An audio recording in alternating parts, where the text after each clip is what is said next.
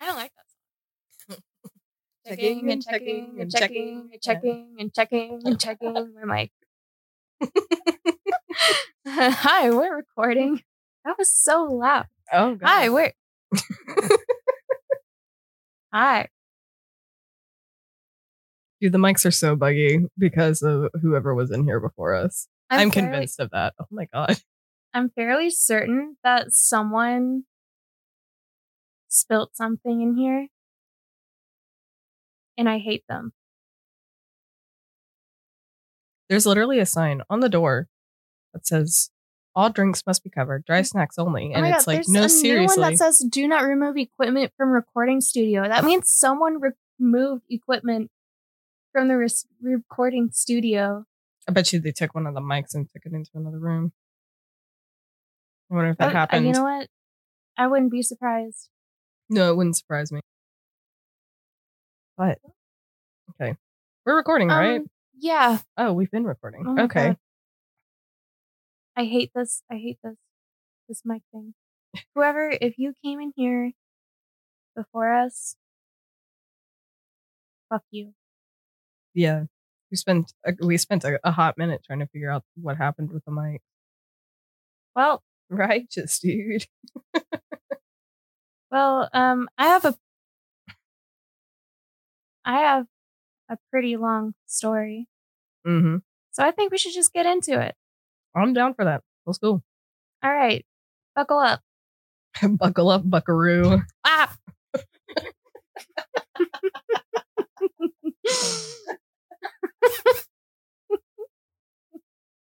was the look on your face? Oh, God. Okay. That...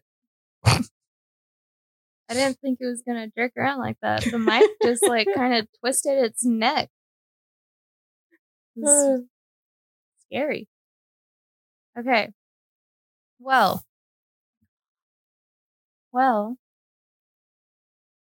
I am going to tell us the story. Well, I'm going to tell you the story. And whoever else who dares listen to this podcast. The story of Bobby Joe Long, the serial killer. Bobby Joe Long. And Lisa McVey, the 17-year-old girl who brainwashed the serial killer. Uh-huh. I'm skeptical already. Why are you skeptical? It happened. It happened. This is true crime. It's true. I think I'm just skeptical and like, all right, now I need to know what happened before I can make a. So you're curious. Not even like really curious as much as I'm like, I'm. It's not so much curious as much as I'm like, this doesn't sound like it should be real.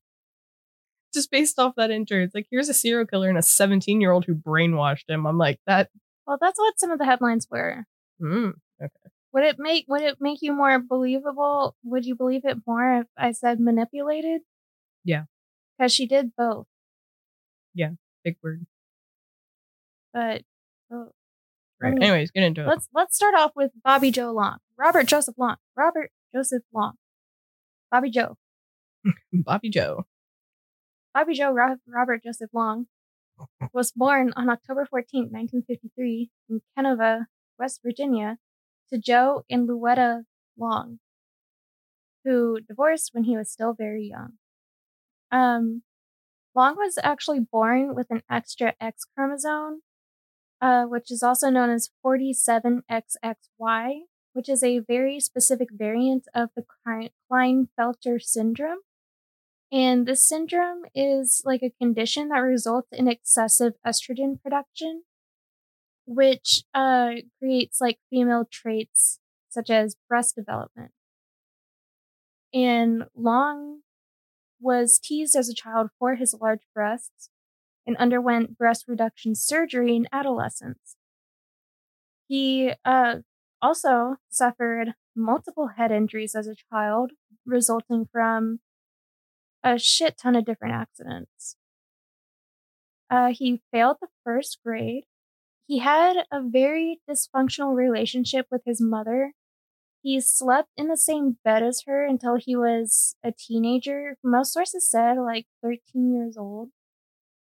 And he reportedly resented the multiple short-term boyfriends she would bring home after a late night from her work, which was at a bar where she apparently wore racy clothing.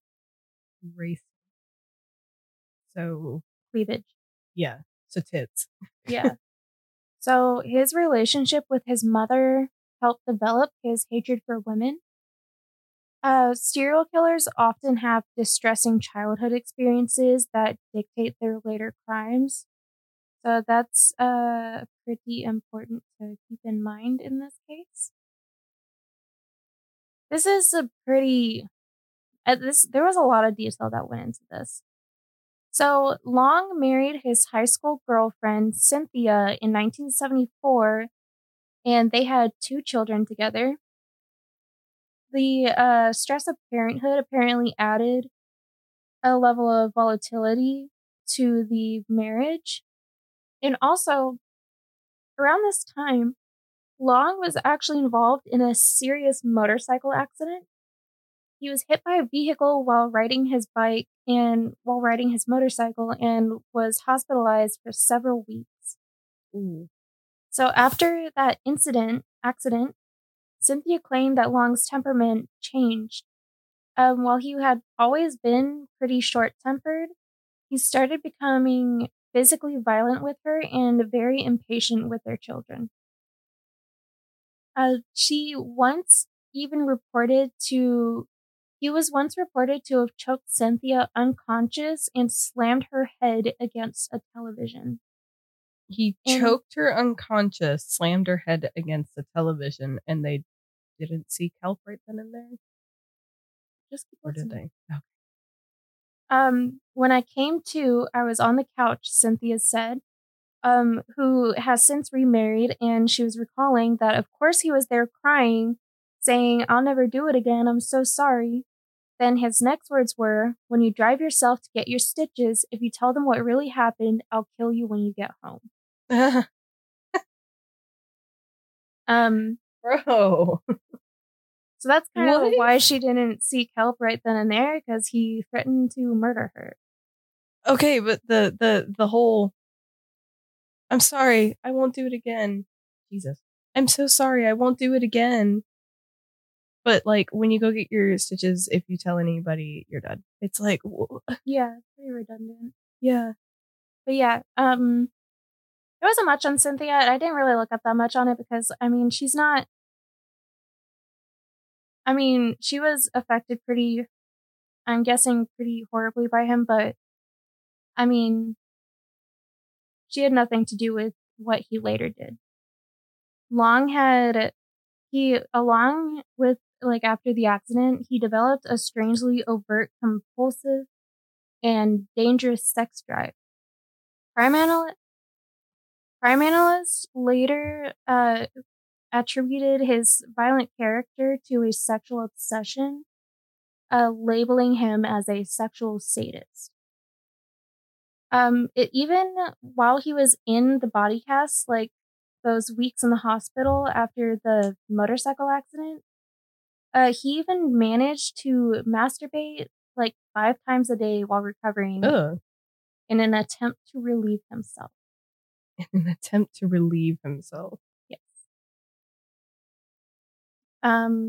So Cynthia filed for divorce in 1980 and left with the kids.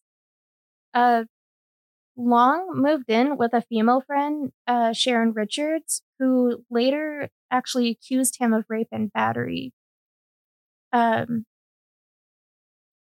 So he went down to Florida, so he moved down to Florida, and he got a name as a classified ad rapist. He had committed at least 50 rapes in Fort Lauderdale, Ocala, Miami, and Dade County. Jesus. So what he would do, starting in 1981, He began contacting women through the Penny Saver and other classified ads. And when he found a woman alone through these ads, he would ask to use the bathroom. And in the bathroom, he would take out his rape kit and raped and robbed the women. He would pull a knife out on them, bind them, and then rob their homes after. Did you say he had a rape kit? Yes. Like, he had a little suitcase that he just had for doing that? That's what I imagined. Yeah, I mean, it's pretty normal within serial killers and serial rapists to have, like, a murder or a rape kit. Like, their toolbox for... Gross. So, like, he probably had the knife and the rope or whatever he used to. Ted Bundy had one. He had a pretty big one. Cops even found him when they pulled him over once. And they're like, oh, cool. See you later. And then he went and killed, like, 60 people. They were like, oh, this is an interesting suitcase you got here. Anyways, have a good evening. Your car's missing a front seat. You should probably get that checked out. But you have a good night there, Teddy. Fucking that's ridiculous. I knew about, like, the murder kit. I knew about that one, but I guess I just never imagined, like, the rape kit would be a thing.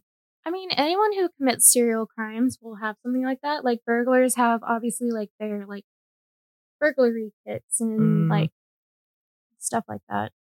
And people who steal identities probably have, like, I mean, it's not like well-known thing or anything, but, like, I would imagine people who commit a lot of crimes have, like, their tools that they come prepared with whenever they commit those crimes. He was tried and convicted of rape in 1981, but he requested a new trial, which was granted, and the charges were later dropped. Dropped. Yep, they were dropped. Completely. They were dropped. Wow. And then in the fall of 1983, he was then charged with sending an inappropriate sex-infused letter and photographs to a 12-year-old girl in Florida, earning him a short jail sentence and probation. He sent his nudes to a 12-year-old girl? In the 80s. So he, like licked, stamped it and everything. Put it in an envelope. Took that to the post office. Yeah. Ew. And to a 12-year-old girl. How did he know the girl? I don't know. Just did. Yeah. I mean, he probably didn't even know her, to be honest. It's a creepy guy. He just got the address. Well, yeah, creepy guys don't need to, like, know you to be creepy towards you. True. He just got the address and was like, this one. Yeah. I mean, that's, I don't know the whole backstory to that. I didn't look it up. I'm guessing, like, if she's a minor, so the records were probably sealed. Like, she's probably never identified or anything like that. So on March 27th, 1984, while still on probation for assault, Long raped and strangled 20-year-old Artis Ann Witt, which began his 8-month killing spree. Her body was later discovered on November 22nd in a really rural area. She was reportedly hitchhiking from Gas City, Indiana to Tampa, and she was actually engaged to be married. It's actually, like, in retellings of this crime of, like, him, a lot of people tend to forget that she was actually his first victim due to the fact that her body was not found till, like, a couple weeks before he was arrested or after, something like that. Jeez. So that was, she's canonically, that's the first victim. Was her, right? Well, technically not. This is a true story. There's no canon. It's true.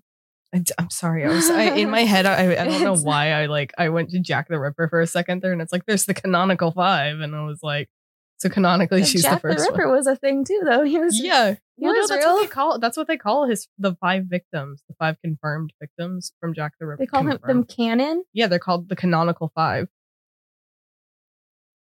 because there's a chance that he could have had more, but those are like the five that it's like this is for sure Jack the Ripper. So the known five. Yeah. Just whenever canonical just like has a connotation that it's a like a fictional work. Oh. I hear canonical and I'm just like, this is a fact. I don't know. Because everyone just used canon as a the shit canon. It's Kananakin and Canonical, they always use it as like. No, they do. They do like in fandoms and stuff. Yeah. And that's where I like nowadays. That's the only place I see that word used. Yeah, in fandoms and I guess also with like speculative stuff too. Where it's like, well, here's the canon thing, but here's the conspiracy. Yeah, I get it. But anyway, so she was technically she was the first. She is. Yeah, she was the first victim. He murdered her in March, but her body wasn't found till November. Jesus. In May 1984. While driving on Nebraska Avenue in Tampa in his 1978 maroon Dodge Magnum, keep that in mind, he spotted a young woman walking along the avenue named Nyon Tai, also known as Lana Long. She was an exotic dancer for the Sly Fox Lounge. The Sly Fox Lounge. That's a good name. Yeah, I thought it was a pretty clever name. I like that name. He pulled up to her and offered her a ride, which she had accepted, but then he pulled his car off the road and took out a knife. And when Lana began screaming and attempting to fight back, he tied her up and drove to a more remote road where he then raped and strangled her. She was discovered in a field. She was nude and bound with a cord tied around her neck. And underneath her body was a white scarf tied in a knot. According to police, her body was found face down. Her hands were, bound behind her back, and her legs were spread extremely far apart. They actually measured it from heel to heel, and it was 5 feet. 5 feet? Yeah. So homegirl was doing the split. He was known for posing his victims in very illicit poses. And it was her scene was pretty gruesome. Sounds gruesome. Yeah. 2 weeks later, his next victim was Michelle Sims, who was a 22-year-old former beauty contestant. He lured her to his car and then beat and raped her, then slashed her throat repeatedly. Repeatedly? Yes. Her body was found under an Interstate 4 overpass.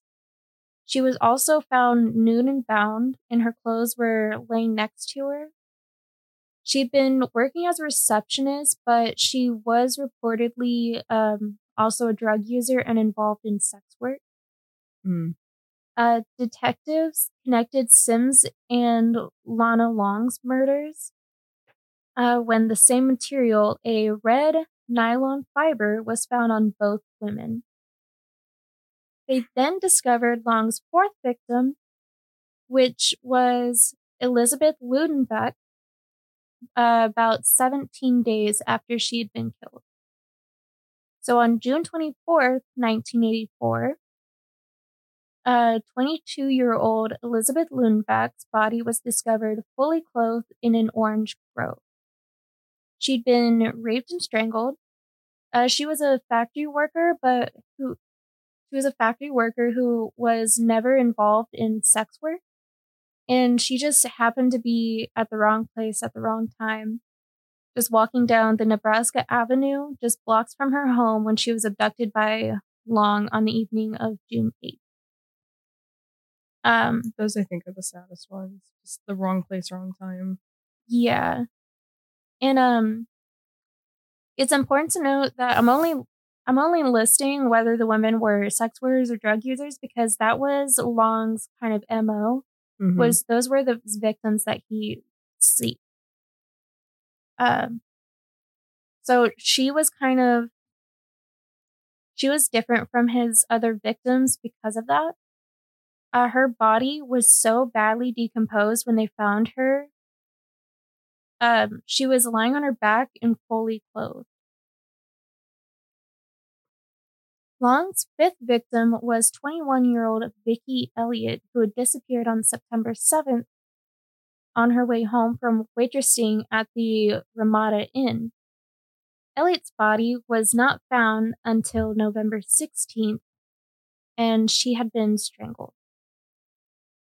Then his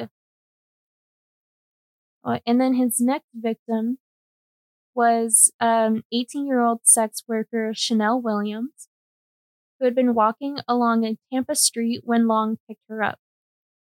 After raping and attempting to strangle her, he pulled out a gun and shot her in the neck. Now he's got a gun. Yeah. She was also pretty different from the other victims because he shot her instead of strangling her. Yeah, I was noticing that pattern. I was like, okay, so his thing is strangling. Got it. Yeah. And it's like, and he pulled out a gun and shot her in the neck. I'm like, now he has a gun? Yeah. And she was also different because she was actually the only victim that he targeted that was Black. All the others were white women. And as I looked at the photos, they were also all had dark hair. So he has a type. Yes. Her body was also, she wasn't bound, but she was nude with clothes laying next to her. And they actually linked her murder to the other ones because her clothing actually revealed the presence of those tiny red nylon fibers. There were two more murders following after. Police soon found the bodies of Karen Dinspring and Kimberly Hopps. A 28-year-old Karen Dinspring's body was found in an orange grove, and she had been strangled and bludgeoned to death. She was also working as a sex worker on Nebraska Avenue. She had ligature marks, which were present on her neck, and she had been bound. 22-year-old Kimberly Hopps's remains were found on the side of US 301 North on October 31st, but her murder wasn't attributed to Bobby Joe right away. She was found nude, but the exposure to the elements that in the area that she was in made her body almost impossible to identify. And too much time had passed to collect forensic evidence from the scene. So through forensic analysis, most of these murders were connected, from Sims and Lundbach's clothing, the white scarf found under Lana Long. The tiny red nylon fibers were most likely from carpet, they assume. The carpet will get you every time. So over the next 8 months, during these 8 months, Long abducted, raped, and murdered at least 10 women in 3 counties in the Tampa Bay area. You said between how long? 3 months? 8 months. 8 months. Okay. Eight months to kill and rape 10 women. From March to November. That's a lot. Just in an 8-month span. Yeah, it's like 8 months. Yeah. The investigation involved a ton of departments working together. There were personnel from the Hillsborough County Sheriff's Office, the FBI, the Tampa Police Department, the Pasco County Sheriff's Office, and the Florida Department of Law Enforcement. The victims' bodies were typically found in a state of decomposition long after the murders, and they were all dumped near a rural roadside or dragged into the woods. And keep in mind, this is Florida, so bodies will decompose very fast in there because of the heat and the humidity and the elements make things and bodies decompose very rapidly. He tended to target vulnerable women, mostly abducting women who were walking alone and those working as sex workers. He would persuade women to enter his car, where he would rape and torture them. Of his 10 known victims, 5 were identified as sex workers, 2 as exotic dancers, and the remaining 3 were a factory worker, a student, and one with an unknown occupation. During this time period, Long also continued his classified ad raids, and he attacked 33-year-old Linda Nuttall in her home, who she survived. She was a survivor. But then enters Lisa McVey. Mm. So Lisa McVey Nolan was born in March 1967. She's an American police officer, school resource officer, and motivational speaker from Tampa, Florida. She had been forced by her drug and alcohol addicted mother to move in with and take care of her grandmother at the age of 14. Previously, she had been in and out of foster care. She said that I was being sexually abused at home. My grandmother's boyfriend used to put a gun to my head every time he molested me for 3 years. It was nothing new to me.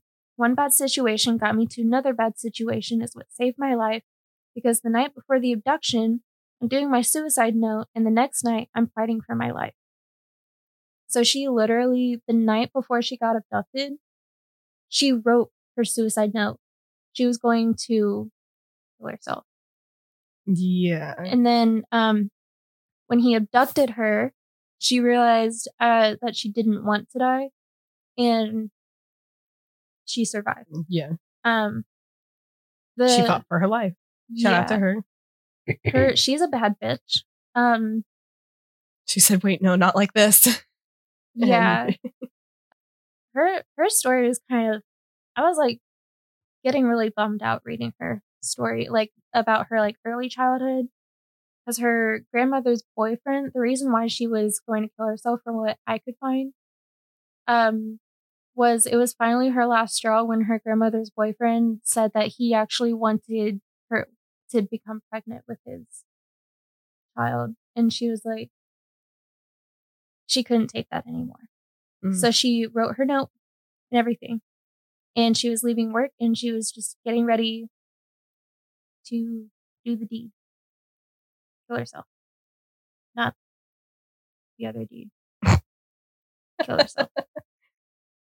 So that's a lot of a word. That's... A deed is not. The deed is not suicide. But she was trying to commit suicide. So on November 3rd in 1984, McVey was snatched from her bicycle on the ride home to her grandmother's house after work at the Krispy Kreme there around 2 o'clock in the morning. Donut. A man ran at her, pushed her off her bike, then dragged her into his car and blindfolded her. That's so fucking rude. He pushed her off her bike? He charged at her and pushed her off the bike. And then dragged her into the forest. Yes. That is every woman's nightmare. I mean, everything that she went through is every woman's nightmare. Yeah, but like that's like the daily nightmare. That's like when you walk to your car in the parking garage, you like there's always that fear that someone's going to come out of the shadows and just take you away. Yeah. Like, and it actually happened.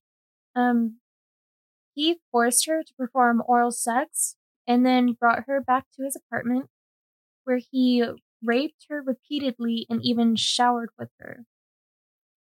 She was blindfolded for most of it, and held at gunpoint, raped, and tortured for over 26 hours. She tried to connect with him even after he raped her repeatedly and sodomized her once. In a moment of bizarre kindness, when Long washed and brushed her hair in the bathroom, McVey asked him why he'd done this to her, and he blamed his hatred for women. And she quoted him saying to get back at all women in general because of a recent heartbreak or breakup. Mm. Yeah. Did he take it very well? Did he appreciate those words? No, or wait, he was the one who said it. Okay. I was like, oh, I thought she just empathized really hard with him.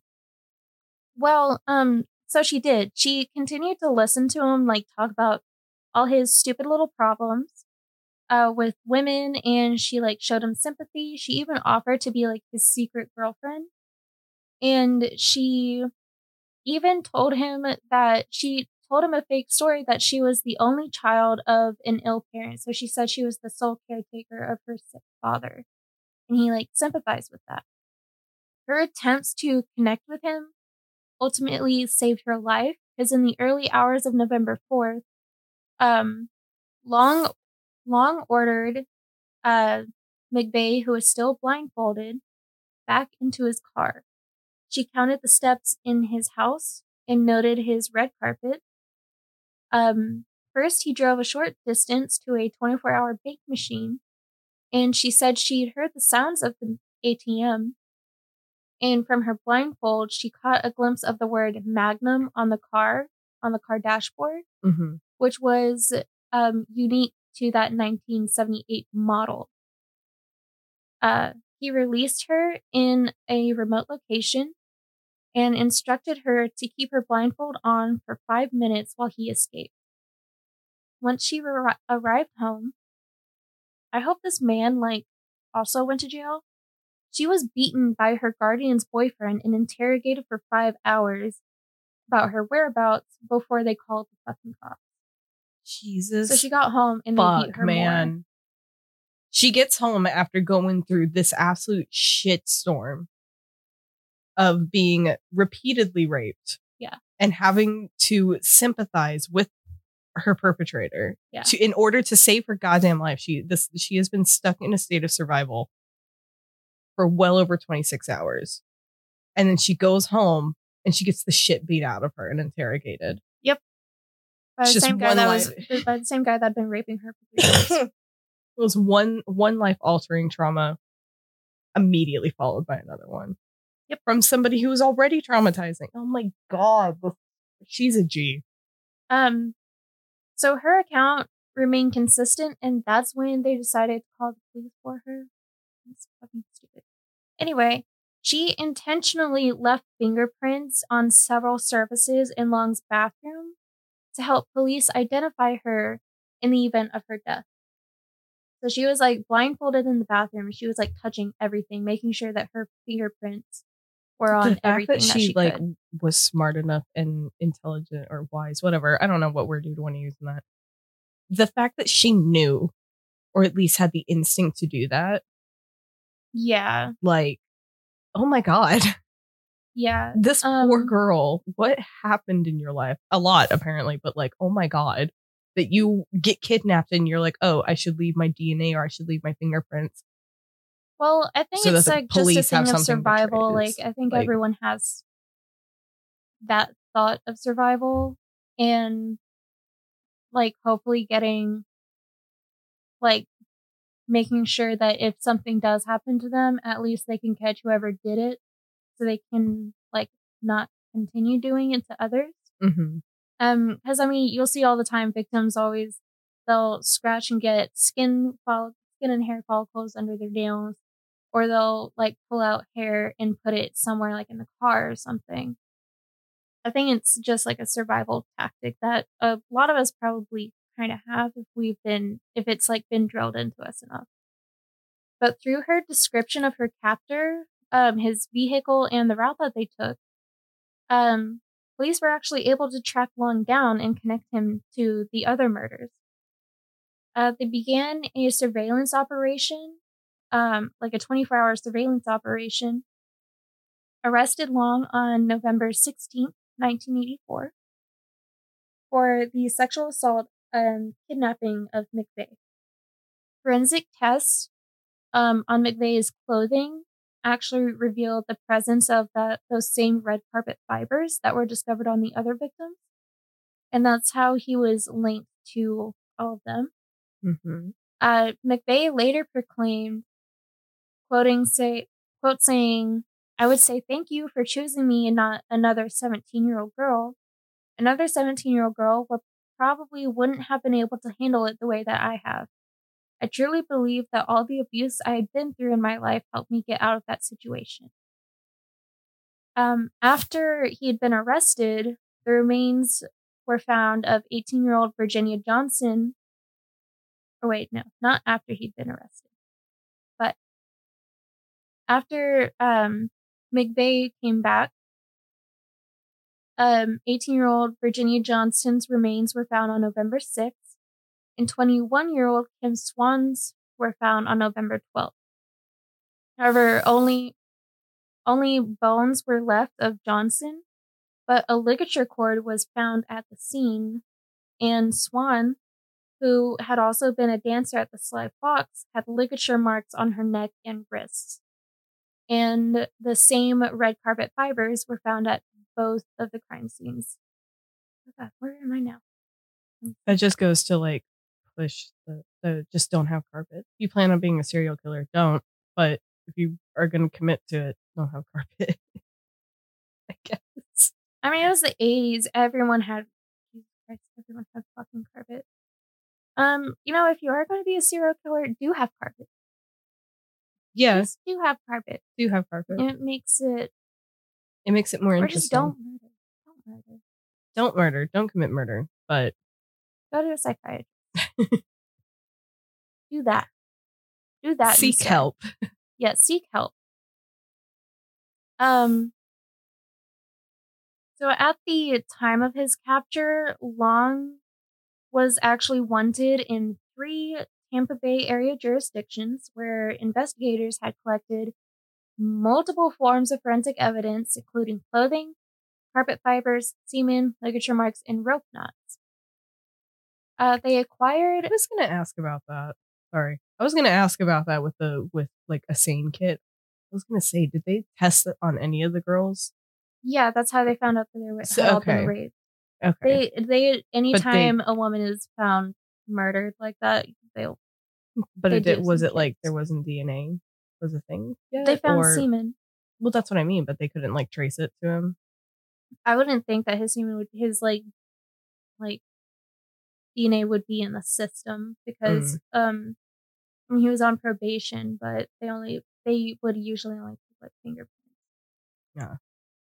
I didn't know how much it because I was I know DNA was a thing, well, but I don't know if it was in the 80s, so it was very it wasn't as advanced as it was very still. It was still in the early stages of forensic evidence and science.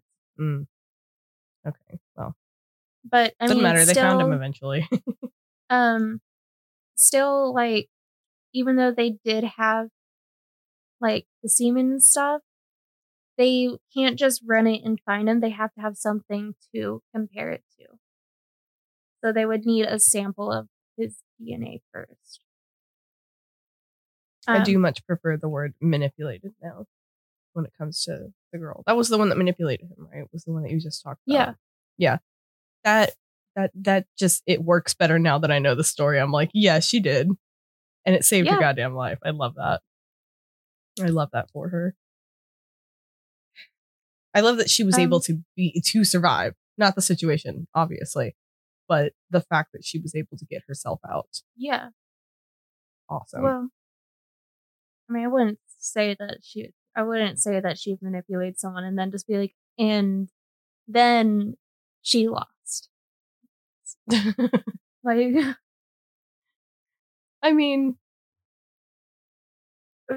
she survived. Would have been a very terrible and brutal death. Only to go home and then get the shit beaten out of her. But that also for her to be able to survive was what blew the case open. So I don't shout out to her. And one of the things that did it was the fact that she was able to manipulate him by sympathizing. Yeah, I don't think they would have been able to.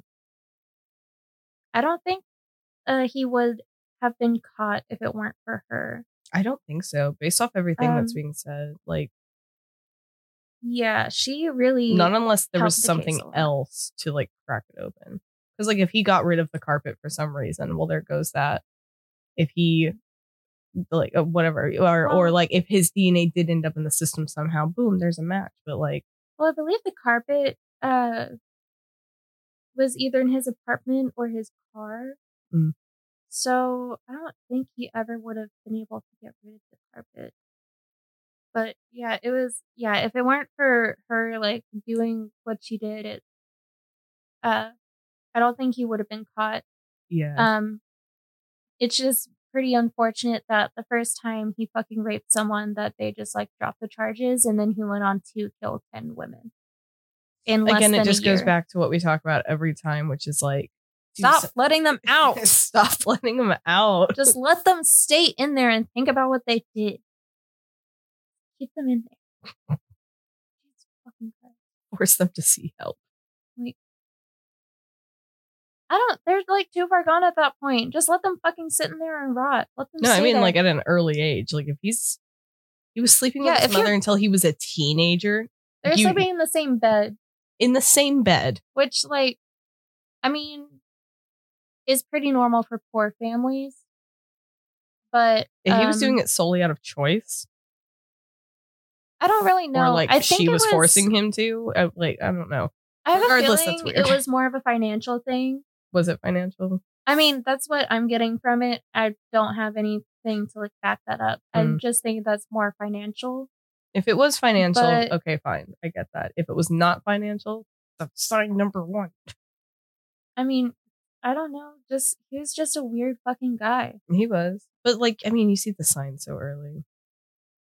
Yeah, but like, I don't know. I'm just. So it's like, see, help them. They don't get that help by that time. Lock them up and throw away the key. Stop letting them out. Well, back to the story. Police. So the way the police actually found him was that they acquired a list of all 1978 Dodge Magnum owners in Hillsborough County, which I think was like a pretty exclusive or specific car, so I don't think there was like that many.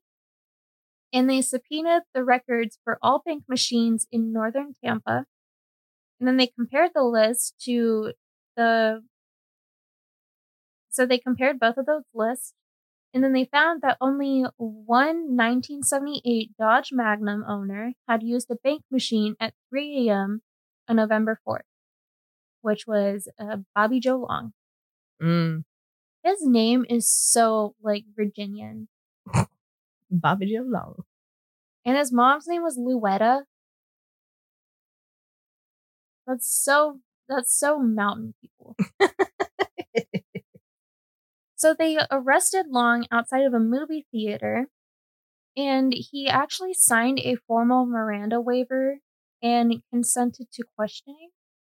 And after the detectives procured a confession for the McVey case, they then began questioning on a series of unsolved sexual battery homicides in the area. And as the detectives questioned him, he replied, "I'd rather not answer that." And then the detectives continued their interrogation. They showed him photographs of the murder victims. They like showed him all their evidence. And then he stated, "The complexion of things sure have changed since you came back into the room. I think I might need an attorney."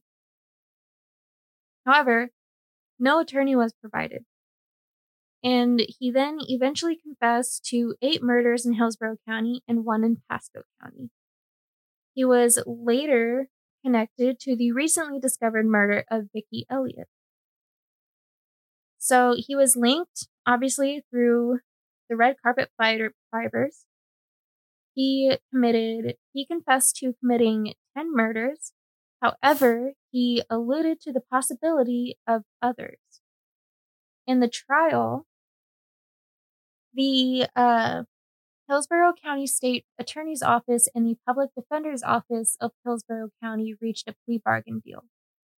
Long pled guilty on September 24th, 1985, to 8 of the homicides and the abduction and rape of Lisa McVey. He received 26 life sentences without the possibility of parole, 24 concurrent, and 2 to run consecutively to the first 24, 7 life sentences with the possibility of parole after 25 years. The state retained the option to seek the death penalty for the murder of Michelle Sims. And in July 1986, Long was found guilty and sentenced to die in Florida's electric chair. And although he confessed to raping and killing women, his confession was thrown out. So his trial proceeded straight to the penalty phase, which was possible in the 1980s with a guilty plea. And in early 1985 is when he received the death penalty. He was convicted and appealed his first-degree murder conviction and death sentence for crimes committed in Hillsborough County. He appealed his first-degree murder conviction and sentence of death in the death of Virginia Johnson. On that appeal, Long's death sentence was vacated, his conviction reversed, and his case remanded back to the trial court with directions to enter an order of acquittal. And on February 24th, 1999, Long accused the Capital Collateral Regional Council, the state office defending death row inmates in their appeals, of revealing his private letters to a book author, thus violating attorney-client privilege. However, an investigation concluded that none of these allegations were true. Long's petition for a writ of mandamus to require Bob Dillinger, the public defender for the 6th Judicial Circuit, to relinquish possession and control of his file in State v. Long, and was denied. This man was doing a lot of, I don't know if he was bored, but he was going off in there. So according to the Florida Department of Corrections, Long was ultimately serving 1 5-year sentence, 4 99-year sentences, 28 life sentences, 1 death sentence. And on April 23rd, 2019, Florida Governor Ron DeSantis signed Long's death warrant, the first death warrant he'd signed since taking office in January of 2019. Long was one of the longest-serving inmates on death row. He ate his final meal at 9:30 a.m. local time. He requested roast beef, bacon, french fries, and soda, and never specified which soda. When Long was executed on May 23rd, more than 30 years after his conviction, McVey and Linda Nuttall were present. He was pronounced dead at 7 p.m. and had made no last statement. Lisa McVey sat in the front row and said, "I wanted to look him in the eye. I want to be the first person he saw, but unfortunately he didn't open his eyes." She said she wanted him to see him before she wanted him to see her before he died. I mean, you know what? She's scary. I don't blame her. I like her.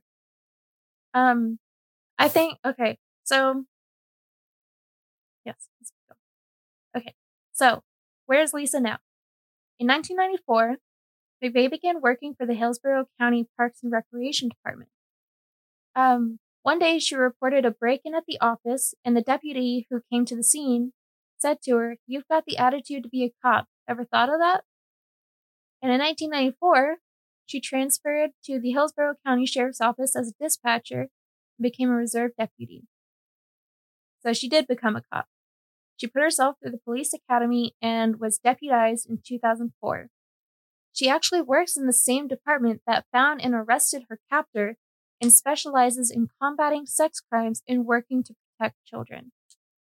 She also works as a middle school resource officer and uses her story to teach students how to handle potentially dangerous situations. And this is one thing that I think we need to binge watch tonight. On Hulu, there is on American Hulu, there is I Survived. Season 7, episode 6 is her episode. Mm-hmm. But I did this too while I was at work, so I didn't get to watch it. I'm down for watching that. She also tells her story with author Joy Wellman in the 1997 book Smoldering Embers. She also features in the documentary crime series Surviving Evil, hosted by Charisma Carpenter, in the 2013 episode called Nobody's Victim. Her story is dramatized in the 2018 television film Believe Me, The Abduction of Lisa McVey, which I feel like I watched that one, but I don't remember. I know that I haven't, so. I've seen a few of those Lifetime crime movies, and I just, I don't know, something doesn't sit right with me whenever they do their like dramatizations of those things. I would much rather just like watch a documentary or retelling of it. Yeah, I don't know. It's just I also dramatizations. Just I prefer like an interview with the victim. I feel like dramatizations are just, I don't know. I think it's just because they fuck up a lot of details. Yeah, like, and then the acting. Ones, I don't mind, but like, here's the thing: it's Lifetime dramatizations, specifically Lifetime. That network rubbed me the wrong way. You know, there's also, what's that one that I always watch on Hulu? Why Women Kill? The acting is what kills me on it. Like, it's a comedy to me. It's these terrible stories about women who kill, but I'm like, it's so hard to take it seriously when that wig is so obviously from Party City. There's one episode on there of the girl who was like raped by this guy in like the 1910s or something. Mm-hmm.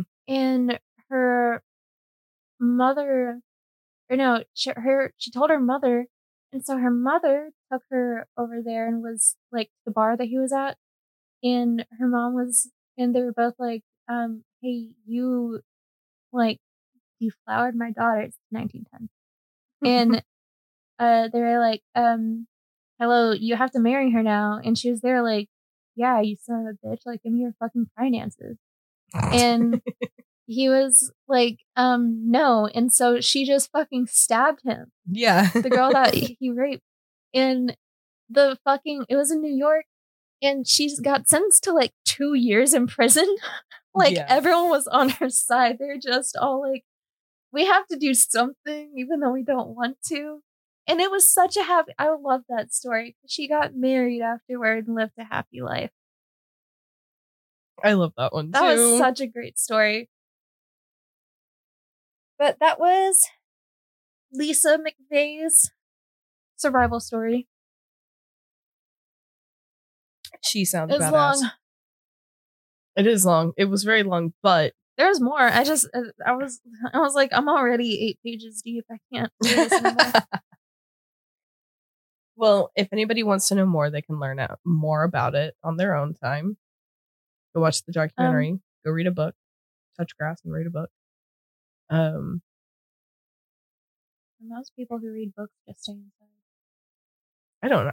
I sit outside, but I guess I'm in the minority in that. I mean, a lot of people do it, but still, that's all. To touch grass and read a book. Just go outside and exercise. That. Go outside. But yeah. That's the story of Lisa McVey. Well, she sounds like a badass. What a woman. Well, I guess. Kind of running on the theme of women. Do you like to hear about my cryptid? Yes. Okay. Actually, no. Well, I'm going to tell you anyways. Let's leave. No, I'm telling you anyways. Okay. I'll tolerate it. So, how much do you know about Hawaiian culture? No, some. Some? Okay. Some. So, my cryptid, she technically, like, she falls under the cryptid category, but also, like, not. It's kind of in this weird area between cryptid and I feel like cryptid folklore. Is a pretty loose term. It is. It borders more on like folklore and legends. Well, I mean, cryptid is technically just something that's been claimed to be true but never been proven. So like basically anything is a cryptid. Yeah. Hitler's suicide is a cryptid. That is. That's very true. Well, the one that I'm going to be talking about, Mike Peake is going to kill me. Because it scares me each time. So the one that I'm going to be talking about today is called Pele, also known as Pele Honomoea, which translates to she who shapes the sacred land. And Pele is, or Madame Pele, as most people call her, is the goddess of fire and volcanoes in Hawaiian mythology. And what? Not to sound stupid, but she's definitely in Moana. No, yeah, she is. She is in Moana. Yeah, I know because they call her Pele. Uh huh. Yeah, Pele's in there. I love her. Well, Pele is, I mean, she's a really big figure in Hawaiian culture and Polynesian culture in general. She's huge. Oh, man. Now I want to watch Moana. Man, I love that movie. Yeah. So I want to, and I just she cracks me up because so many of her stories are really cool. I highly suggest reading a bunch of her stories. Like I highly suggest watching Moana. Yeah. If y'all haven't watched Moana yet. Oh my god! And yeah, it's Dwayne Johnson sings. He does. The Rock sings. There's a chicken that just like vibes. He's the I wish the definition. I wish the pig was more in the movie. I actually kind of hated the chicken. The chicken is just it's solely comic relief. But the chicken was killing me because I just like it is the definition of head empty. I like the pig. I love the pig. The pig's adorable. Also, just the music of Moana. On Disney Plus, they have two versions of Moana. So they have the one that has all the different languages, and then they have one that is in the native Hawaiian tongue. Oh, cool. The whole movie is in the native Hawaiian tongue, and it's awesome to hear. It is beautiful to hear the music too. So anyway, so yeah, Pele's a really huge figure in it because she is, again, the goddess of fire and volcanoes. She's also associated with Hulu. Even though her sister, who I think it's Nakana, I don't know. No, it's got like a weird, like the line above the A, but I think it's Nakana because I looked it up earlier. Nakana, which is the one who technically was the first one to do Hulu. A lot of Hulu dances are in worship of Pele. So she's associated with Hulu really hard because of that. Hulu or Hula? Hula, not Hulu. Hula. Hula. Yeah, we were just talking about Hulu. So. Yeah, I was confused because I was like, "Is Hulu like a?" Yeah. So Hulu, the Hawaiian dance that is really pretty and has like the storytelling to it that's gorgeous. Yeah. So she's associated with that, but so long story short, she who shapes the land. She's a very big figure. I love a lot of her mythologies too. Like my favorite mythology is there's one that the point of it is like to explain a natural phenomenon, like when an ice cap covers an active volcano. And the story basically goes that Pele goes up to these four other Kupua. That's another thing is that Pele technically, I mean, she's a goddess, but she technically is this thing called a Kupua. Disney and Moana translated it to demigod, but that's not quite right because they're not like half god, half human. They're just like human plus. Like and then immortals. They get immortals with like really powerful powers that can like shape the land and burn the earth, and so they kind of got upgraded to goddesses with English language, or like with the Western, or not Western, I guess Eastern. I guess that would make us Eastern at that point. Whatever, colonizers rolling in and they were like, that's a god and you can't have that anymore, and you know.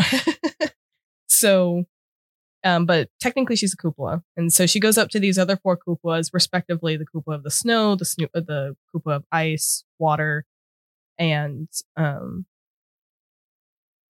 think it's soil is what it is. Or it was like Terra, which I think is soil. Terra is this type of soil. Yeah.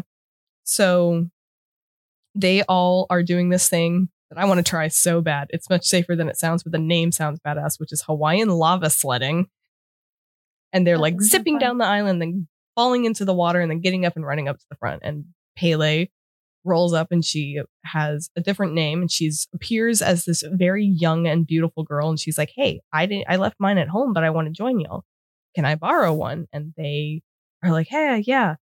And she zips down the mountain so fast that it looks like sparks are trailing off of her sled that she borrows.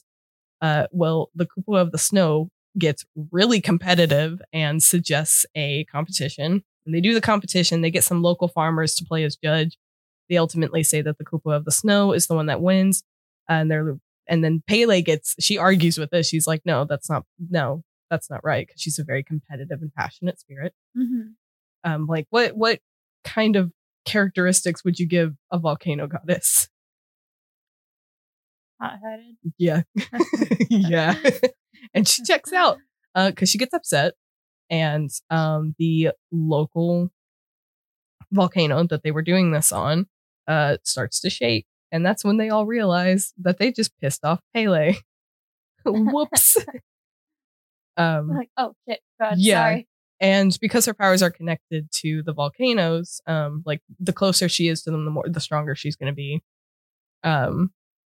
They combine all their powers together and cap the volcano. Mm-hmm.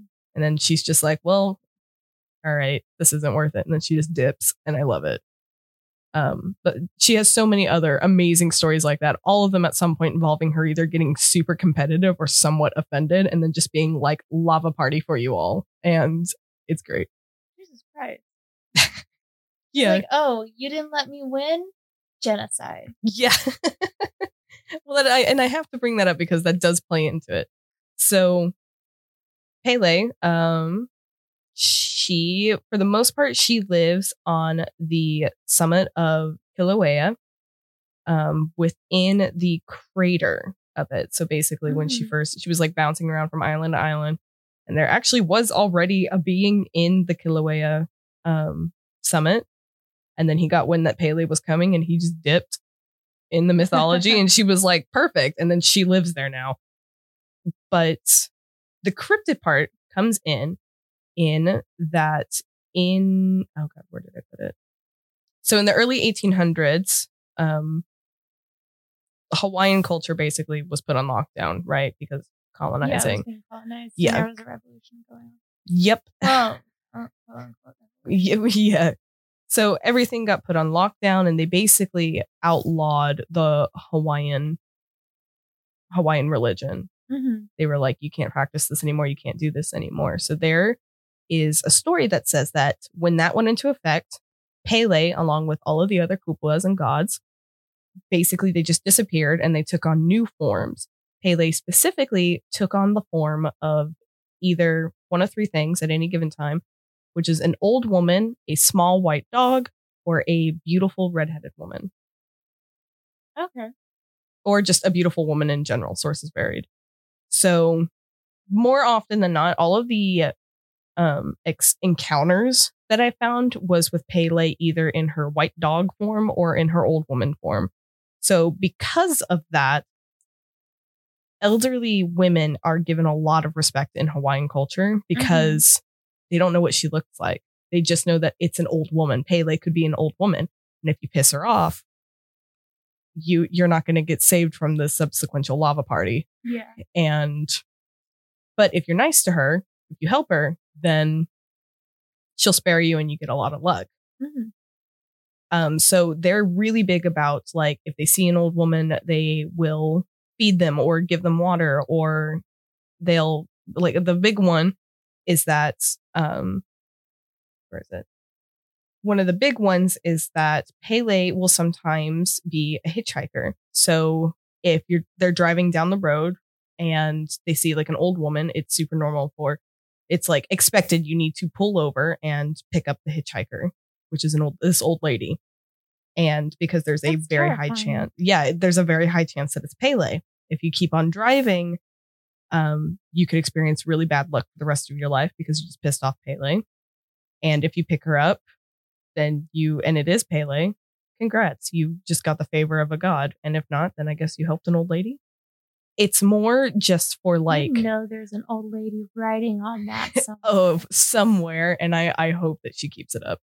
All of the encounters involving that specific one with Pele, and there's a lot in between, like the beginning of the early 1900s to even now.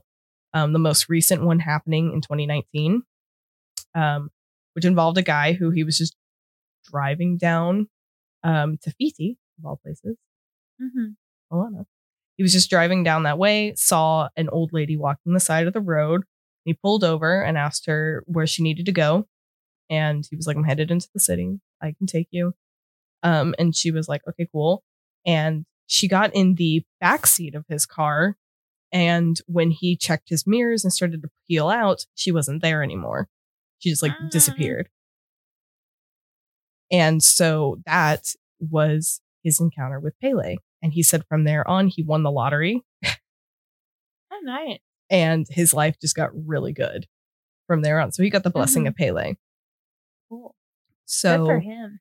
yeah, there is also reports that occasionally if like, and I know that there has to be an old lady out there writing on this too. Some local legends say that if like an old white lady comes up to your door and knocks on your door and asks for drinks and smokes, that's probably Pele. And you have to give them to her. Otherwise, lava party. You know, the Swedish have the same thing, except it's a horse. Yeah, you're right. I don't know why the horses, like the horse wants to take all your beer. There are other ways also to invoke the anger of Pele. The number one, which also I feel like should just be common sense in general, because it's like respect the island, respect the people. Do not, if you ever find yourself in Hawaii, if you ever find yourself at the summit of Kilauea, don't take the fucking rocks because you'll piss off Pele, because she is connected to the rocks. And for overall, anything that comes off of that, she's the lava goddess. And this counts to all of the islands of Hawaii. Just very specifically Kilauea. I know the Kilauea. I said the summit. Like one or two people that have had that happen. Mm-hmm. Like they took a rock and then like a couple people in their family died. Yeah, because it's like cursed. Literally within like 3 months. Yeah, it's hella cursed. Encounters of people doing that involves, for the most part, they would say that they would see the white dog. They would like pick up a rock and pocket it, mm-hmm. and then a white dog would appear, snarl at them, and then of course when they would like get freaked out, dogs should like bite people or something. Yeah, like it would threaten them. And then like the three cases that I was able to find were that like all of them said that they either ran away or they like shooed the dog away or they threw the rock at the dog. Asshole to that one, by the way.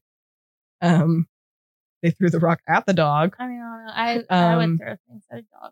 I throw things at my dog. Then they would like turn around or like check to see if the dog is chasing after them, and the dog was just gone. And so that was probably Pele. Like, we don't put that back. Yeah. Lava party. And put that back or so help me. Yeah. And all of them said that once they took the rocks, shit went south almost immediately. Like their boat sank and they had to use the rescue vest. Something happened with their money and they like lost all their money. Someone died. Plane cancels, all of that sort of stuff was started up immediately after taking the rock and encountering the dog. Which the dog doesn't always show up. Sometimes it's just you take the rock and shit goes south. Mm-hmm. So don't touch the rocks. The other thing is don't eat the berries because they are sacred to Pele. You should just never eat berries you find out in the wild anyway. Unless like you're an experienced forager.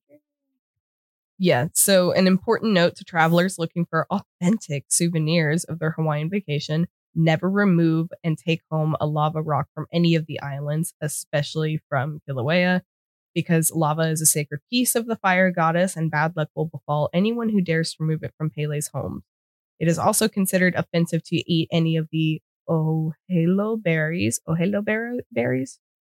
that grow along the edges of Halamauemau, which is where Kilauea is, without first offering them to the goddess or requesting permission, because they are a sacred fruit to her.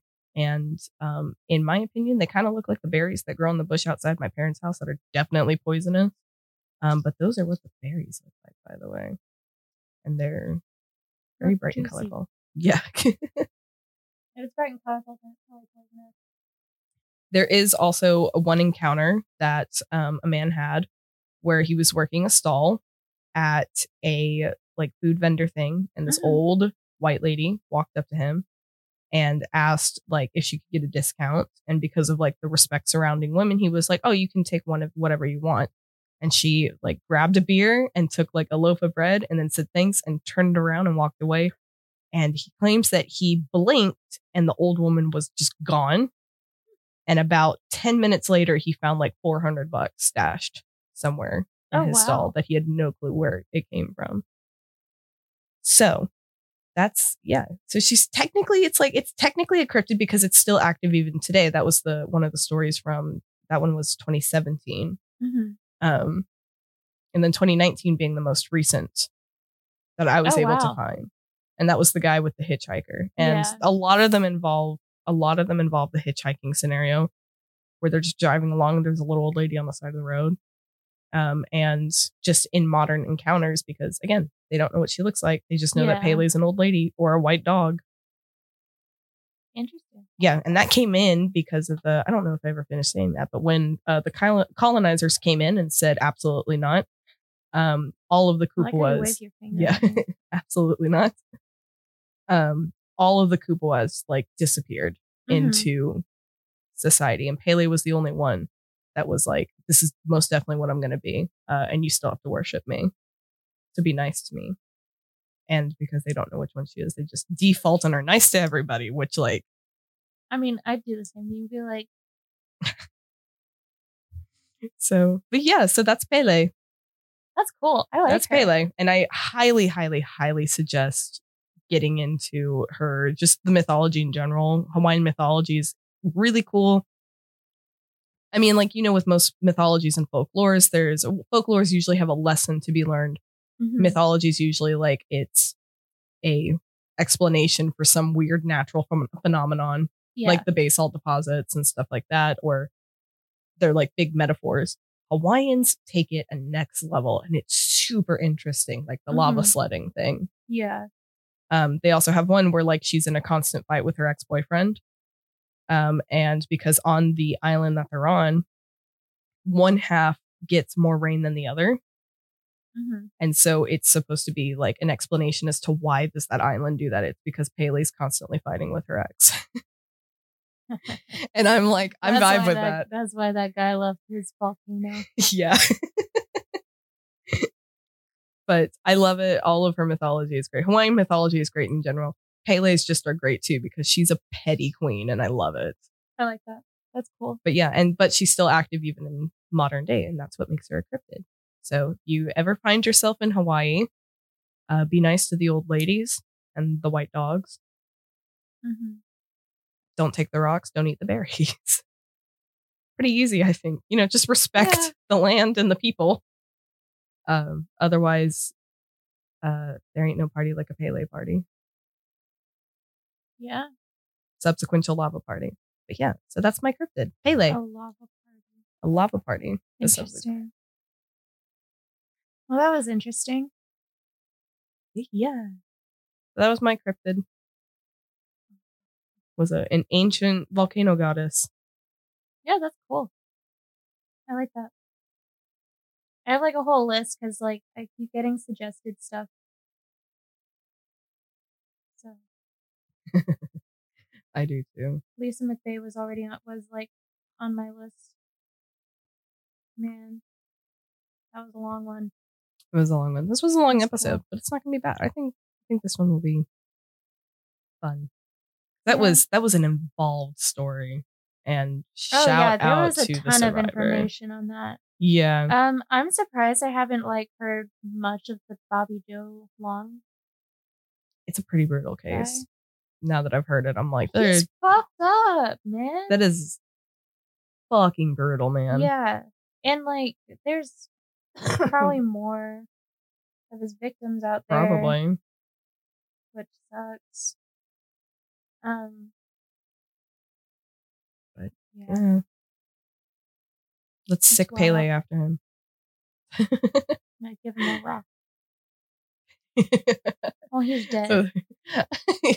He died. If no one caught that. Yeah, he did. I'm just saying. I mean, she's God. She could totally curse. Just the thought of him. Maybe. I don't know. But yeah, that was the show. It was. Bye. Well, you gotta do the outro. Bye. Slams laptop, ends recording. It's just 20 minutes of white noise after that. Just soft brown noise. Okay. Okay. All right. Let's actually wrap it up. All right. Well, this has been Criminal/Cryptid. Bye. Bye. Oh, and also follow us on our social. Oh, yeah. That's a thing. And like and share and whatever else you do with podcasts. I don't know anymore. I'm tired.